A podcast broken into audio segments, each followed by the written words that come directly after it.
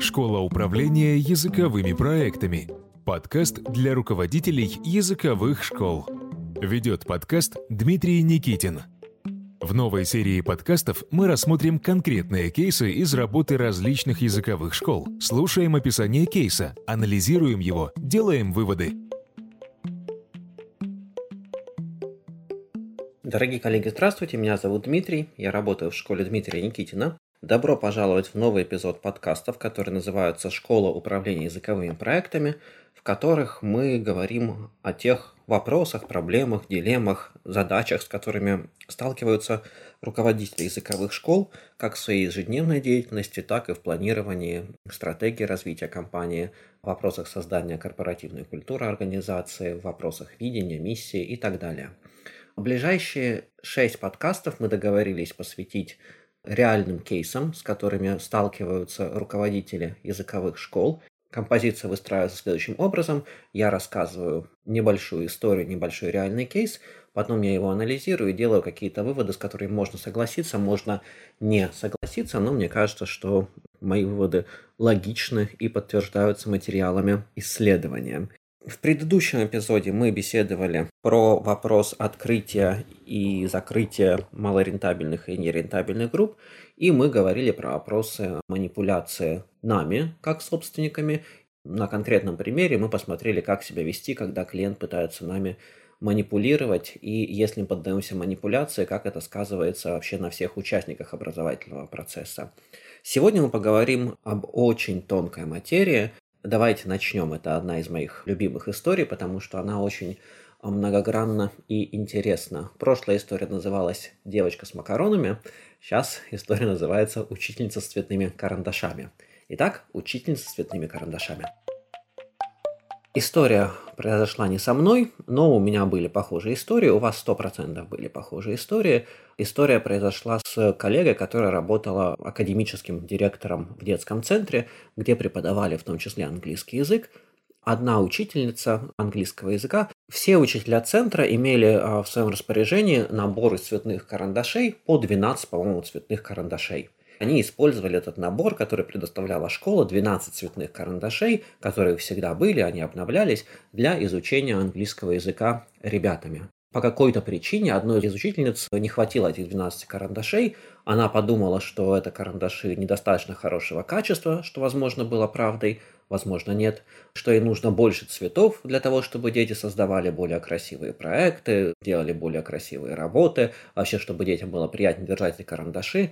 И она ходила в магазин, и покупала в магазине за свои деньги огромные наборы там по 100, 100 с чем-то карандашей более хорошего качества, приносила их в класс, выдавала им детям, дети были немножко более счастливы, чем те дети, у которых было 12 карандашей, потому что до этого у них было 12 карандашей, а сейчас вот только им принесли 100 с чем-то, и они это увидели и заметили. Кстати, следующие дети, которых она начинала обучать, уже не замечали этого. То есть они приходили, у них новая группа, у них сразу лежит 100 карандашей. Ну, они воспринимали это как нормальное явление.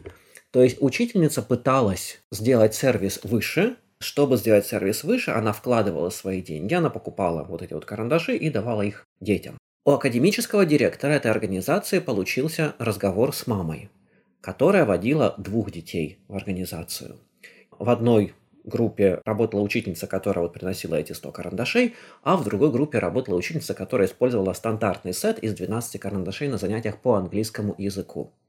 И как вы думаете, когда мама вот этих двух детей, которые ходят в разные группы, пришла поговорить с академическим директором организации, она пришла ей сказать спасибо за то, что моему ребенку в одной группе дают 100 карандашей, вы думаете, она пришла и сказала большое спасибо учительнице, которая дает 100 классных, удобных карандашей, которые она покупает за свои деньги? Нет. Мама пришла с очень серьезной претензией, почему одному ребенку, за который я плачу столько же, сколько за второго ребенка, дают хорошие карандаши и их много, и почему другому ребенку, за которого я плачу такие же деньги, как за другого ребенка, дают всего лишь 12 карандашей, и если их сравнить, то те 12 не очень хорошего качества, если не сравнить нормальные карандаши. То есть родитель не пришел сказать спасибо за высочайший сервис, родитель пришел покритиковать сервис и по большому счету поругаться по поводу сервиса, который и так классный. Предоставить 12 карандашей на урок каждому ребенку – это классно. Конец истории. Давайте посмотрим вообще, что произошло, и, наверное, у вас в голове прокручиваются уже похожие кейсы, когда один преподаватель хочет немножко больше сделать для своей группы, чем другие преподаватели. У одного преподавателя дети пьют чай постоянно, который она приносит сама, и кушают конфеты, которые она приносит сама. У другого преподавателя, не знаю, фрукты стоят постоянно на столе, которые она сама за свои деньги покупает и кладет в центр стола а во время урока. У другого преподавателя цветные ксерокопии, которые она там где-то делает за свои деньги, а политика компании мы делаем черно-белые ксерокопии, а в идеале используем учебные материалы и учебник. Преподаватель готовит какую-то рождественскую пьесу со своими группами, их объединяет, проводит эту рождественскую пьесу. Все другие группы, ну, в лучшем случае, приглашаются зрителями, да, и просто игнорируются. И возникают вопросы у других родителей. Не возникает благодарность у родителей, которым сделали рождественскую пьесу. Возникают вопросы у других родителей, а почему мы не делали рождественскую пьесу? А почему нашим детям не дают фрукты и конфетки? А почему наши дети не пьют чай на уроке? А почему наших детей не водят на экскурсию? И прочее, и прочее, и прочее. И это сложная ситуация, потому что вам нужно поиметь сложный разговор с учителем, который оказывает чрезмерно высокий сервис, и вам нужно по большому счету сказать учителю, ты делаешь неправильно. Ты подставляешь других коллег, потому что когда коллега приходит на замену и не дает детям конфетки, дети чувствуют, что их как-то обделили. А в политике школы нет выдачи конфеток каждому ученику в начале занятия. Когда другой учитель приходит тебя заменять и не выдает супер наклейки с какими-то блестящими в темноте звездочками, потому что ты их купил за свои деньги это делаешь, это подставляет другого учителя. И это так больно, представляете, учителю услышать то, что она делает шикарную работу, то, что она оказывает повышенный сервис, выше стандартов организации а, в некоторых аспектах, это подставляет других учителей. И это подставляет других учителей. Как же быть? Во-первых, такой вариант сервиса, когда у кого-то 12 карандашей, у кого-то 100 карандашей, он, он невозможен. Здесь нам нужно принять очень четкую политику. Если вы видите, что что-то похожее происходит в вашей организации, это надо остановить. Потому что здесь мы задаемся двумя вопросами.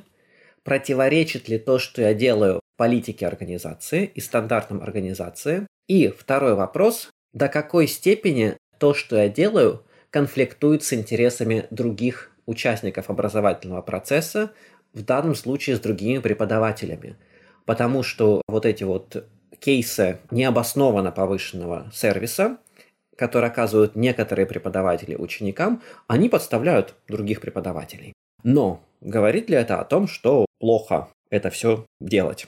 то, что происходит. Нет, мне кажется, что это плохо. Мне кажется, что просто нужно это делать немножко по-другому. Давайте договоримся о том, что мы знаем, что родители друг с другом беседуют. Мы знаем, что учителя друг с другом беседуют, и мы знаем, что ученики из разных групп друг с другом разговаривают. Таким образом, мы можем сделать вывод о том, что родители и ученики знают, что происходит в школе, знают, что происходит в организации. А мы хотим, чтобы организация оказывала предсказуемый сервис. Давайте договоримся о том, что хорошо бы иметь некие пространства, в рамках которых учителя и административные сотрудники обмениваются идеями о том, что происходит в организации, и могут сказать, ребят, мне не нравится то, что вот эта группа готовит Хэллоуин пати, а мне вообще про это никто не сказал, и моя группа не готовит Хэллоуин пати, и моя группа выглядит потерянной, обиженной и так далее. Мне это не нравится. Что же делать? Коллеги, что же делать в этой ситуации, когда мы не хотим, конечно, загубить эти инициативы на корню, но мы хотим, чтобы в школе оказывался сервис одинаковый всем ученикам. Во-первых, хорошо бы, как я сказал, иметь некое пространство, в школе Дмитрия Никитина называется Culture Meetings, где административные сотрудники, учителя, руководители могут вместе общаться о школьной культуре, мы не говорим на этих встречах о методике преподавания, мы не прокачиваем иностранный язык, мы не говорим о текучке, мы говорим о школьной культуре. И рано или поздно всплывают вопросы о том, что мы делаем в своих классах. Не противоречит ли это чему-то другому, что происходит в школе? То, что мы делаем на занятиях, не противоречит ли интересам других учеников, других учителей? И иногда вывод грустный, да, противоречит. И то, что мы делаем, на самом деле, нужно ли это? На самом деле, нужны ли эти 100 карандашей? На самом деле, нужны ли эти ксерокопии? Нужно ли какое-то дополнительное мероприятие, которое мы делаем в группе, для своих учеников, когда очень много общешкольных мероприятий, в которых можно участвовать. И можно ли сделать как-то по-другому, чтобы общие интересы были учтены? Чтобы были учтены интересы всех участников образовательного процесса. И вот это важно обсуждать на каком-то формате. В нашем случае это Culture Meetings. Теперь смотрите, как это может сработать. Хотите узнать больше эффективных приемов управления языковой школой? Присоединяйтесь к команде единомышленников на онлайн-курсе «Школа управления языковыми проектами». Регистрация на сайте dnschoolinfo.ru Culture Meetings необходимы, чтобы поговорить о том, что такое хорошо и что такое плохо в организации – и далее мы идем на систему необходимую, которая называется observation, посещение занятий, но мы говорим про trust-based observation, система посещения занятий, которая основана на доверии. Если у нас есть система посещения занятий, где учителя не боятся посещения занятий, методистам, мы его называем обзовы, методистам язык не поворачивается назвать. Как, так вот, когда обзовы приходят на занятия в школу Дмитрия Никитина кому-то, вообще это радостное событие, потому что это важная форма CPD. И в школе Никитина это именно выстроено как значимая форма CPD. Во-первых, мы взяли априори за идею, что мы не знаем правильного ответа, методисты не знают правильного ответа, и вся система observation, по большому счету, построена как коучинг. То есть мы спрашиваем у преподавателя, как вам занятия, что хотели бы использовать еще раз, как вы думаете, чем можно поделиться с коллегами, как вы думаете, вот это вот классное активити, можно ли его транслировать на всю организацию? И так далее, и так далее, и так далее. Во время observed classes, во время посещаемых занятий, мы вылавливаем цель observer, человека, который посещает занятия, его цель найти вот эти вот крупицы чего-то особенного, и потом мы беседуем с преподавателем. Вот мы нашли у вас что-то очень особенное, очень особенное. Не хотели бы вы провести Teacher Development Workshop? То есть система Observation логично ведет к Teacher Development Workshops, которые мы проводим для уже своих коллег.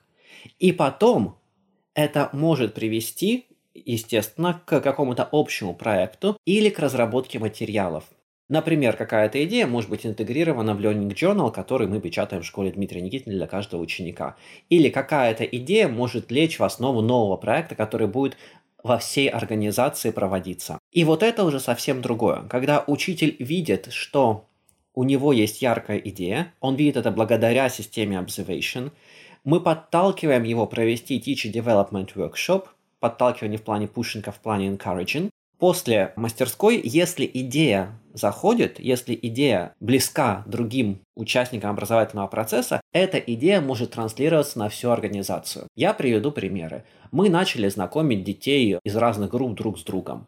Мы презентовали этот проект, в нескольких группах это происходило. Мы презентовали этот проект, мы его расширили на всю организацию. Сейчас две недели в году у нас проходит по принципу геймификации процесс, когда мы знакомим всех участников процесса друг с другом. Дети из началки знакомятся с подростками, подростки знакомятся с детьми из началки, подростки знакомятся со взрослыми, взрослые знакомятся с преподавателями других языков, преподаватели других языков знакомятся с администрацией, администрация знакомится с дошколятами, дошколята знакомятся с младшими школьниками, родители знакомятся друг с другом и с преподавателями разных предметов и так далее. То есть то, что когда-то зародилось в одной группе, было замечено на Observation, прошло через Teach Development Workshop, и сейчас это часть процесса всей школы. И таким образом мы достигаем создания уникальных, уникальных образовательных пространств, где мы оказываем высочайший сервис, но в каждом классе 100 карандашей. Если это надо – если это надо, потому что могут сказать, не надо 100 карандашей нам в каждом классе, 12 нормально. Мы приходим к системе, где в каждом классе делается рождественская пьеса, например, да, и не делается, например, не знаю, какой-то дополнительный концерт на Хэллоуин, потому что уже очень много получается. Мы все договорились, это очень много, никто этого не делает. Это очень важно знать, что мы делаем, и что мы не делаем в организации. Иногда меньше это лучше. И лучше мы сделаем все вместе новогодний концерт, но не сделаем новогодний концерт и Печа Куча Найт и какой-нибудь там осенний утренник. Мы сделаем что-то одно, но хорошо, и сделаем это всей организацией. И закончу я, наверное, двумя большими вопросами. Когда что-то происходит в классе, и мы начинаем оказывать какой-то дополнительный сервис, хорошо бы задавать вопросы, противоречит ли то, что я делаю, политике организации, и как то, что я делаю, может повлиять на других людей. Это не говорит о том, что мы не должны применять какие-то новаторские способы и подходы на занятиях по английскому языку, но это говорит о том, что хорошо бы нам, как руководителям, создать условия, в нашем случае это создание школьных встреч School Culture, создание Trust-Based Observation System, которая ведет Teacher Development Workshops, и все это уже ведет к трансляции опыта на всю школу, так вот, наша работа как лидеров создать условия, где все классное, что происходит в классе, не остается в одном кабинете, а транслируется на всю организацию, и тогда всем будет намного-намного комфортнее находиться в нашей организации. Это возможно очень хардскорными способами сделать. Это возможно только тогда, когда вы уверены, что у вас все преподаватели работают примерно одинаковое количество времени. Когда у вас нет белой кости, которая говорит, а я буду работать только 4 часа в свое удовольствие. Мне не нужен сотрудник, который будет работать 4 часа в свое удовольствие. Работать в свое удовольствие только называется хобби. Хобби – это активность, за которую обычно платят деньги. А я плачу деньги за то, что человек работает на меня, сотрудник делает определенную работу, и я предполагаю, что все сотрудники работают примерно одинаковое количество. В нашем случае это работа от 18 до, по-моему, 28 часов у нас максимум в неделю можно взять. То есть я уверен, что в школе Никитина все сотрудники работают минимум 18, максимум 28 часов. Это справедливая ситуация, когда у людей есть одинаковая энергия на какое-то дополнительное творчество. Потому что как только я получу какую-то звезду, которая будет работать 4 часа в свое удовольствие, естественно, она будет предоставлять сервис, который не нужно предоставлять родителям. И это будет супер премиальный сервис, который не нужен. Типа звонки каждому родителю раз в неделю на час рассказывать им, что происходит. Типа подробный отчет о том, как ребенок прошел каждое занятие. Это ненужный сервис с нашей точки зрения, потому что родители занятые люди, родители хотят довериться нашей экспертизе и компетенции. И это сервис, который задает ненужно высокую планку, ложно высокую планку всем остальным преподавателям. Эту проблему можно решить путем нагрузки. Все работают, например, от 18 до 28 часов, не меньше 18, не больше 28 часов в неделю. Это можно решить путем создания системы Observation, которая ведет к трансляции опыта на всю организацию удачного опыта. Я надеюсь, коллеги, что это был не очень депрессивный подкаст. Эта система, когда мы стали вот этим принципами пользоваться, задавать вопросы, не противоречит ли то, что делает учитель у себя в кабинете политики организации, не подставляет ли это других людей, это привело, конечно, к очень горячим дискуссиям, к открытым дискуссиям, но сейчас жить стало намного легче и спокойней, и это привело не к уменьшению новаций, а это привело как раз к росту инноваций в нашей школе, школе Дмитрия Никитина. Спасибо большое, что были со мной сегодня. Меня зовут Дмитрий, я работаю в школе Дмитрия Никитина. Коллеги, услышимся с вами через две недели. Как всегда, можно любые вопросы задавать в комментариях, я на них попробую ответить в следующих эпизодах. До свидания, всего хорошего, хорошего вам дня. Подкаст оказался для вас полезным – Узнайте больше про эффективное управление языковыми школами на онлайн-курсе «Школа управления языковыми проектами». Преподаватели практики из России и Великобритании. Реальные кейсы больше сотни российских и зарубежных языковых школ. Общение с коллегами из разных городов. Все это ждет вас на курсе для вовлеченных собственников языковых школ. Регистрация на сайте dnschoolinfo.ru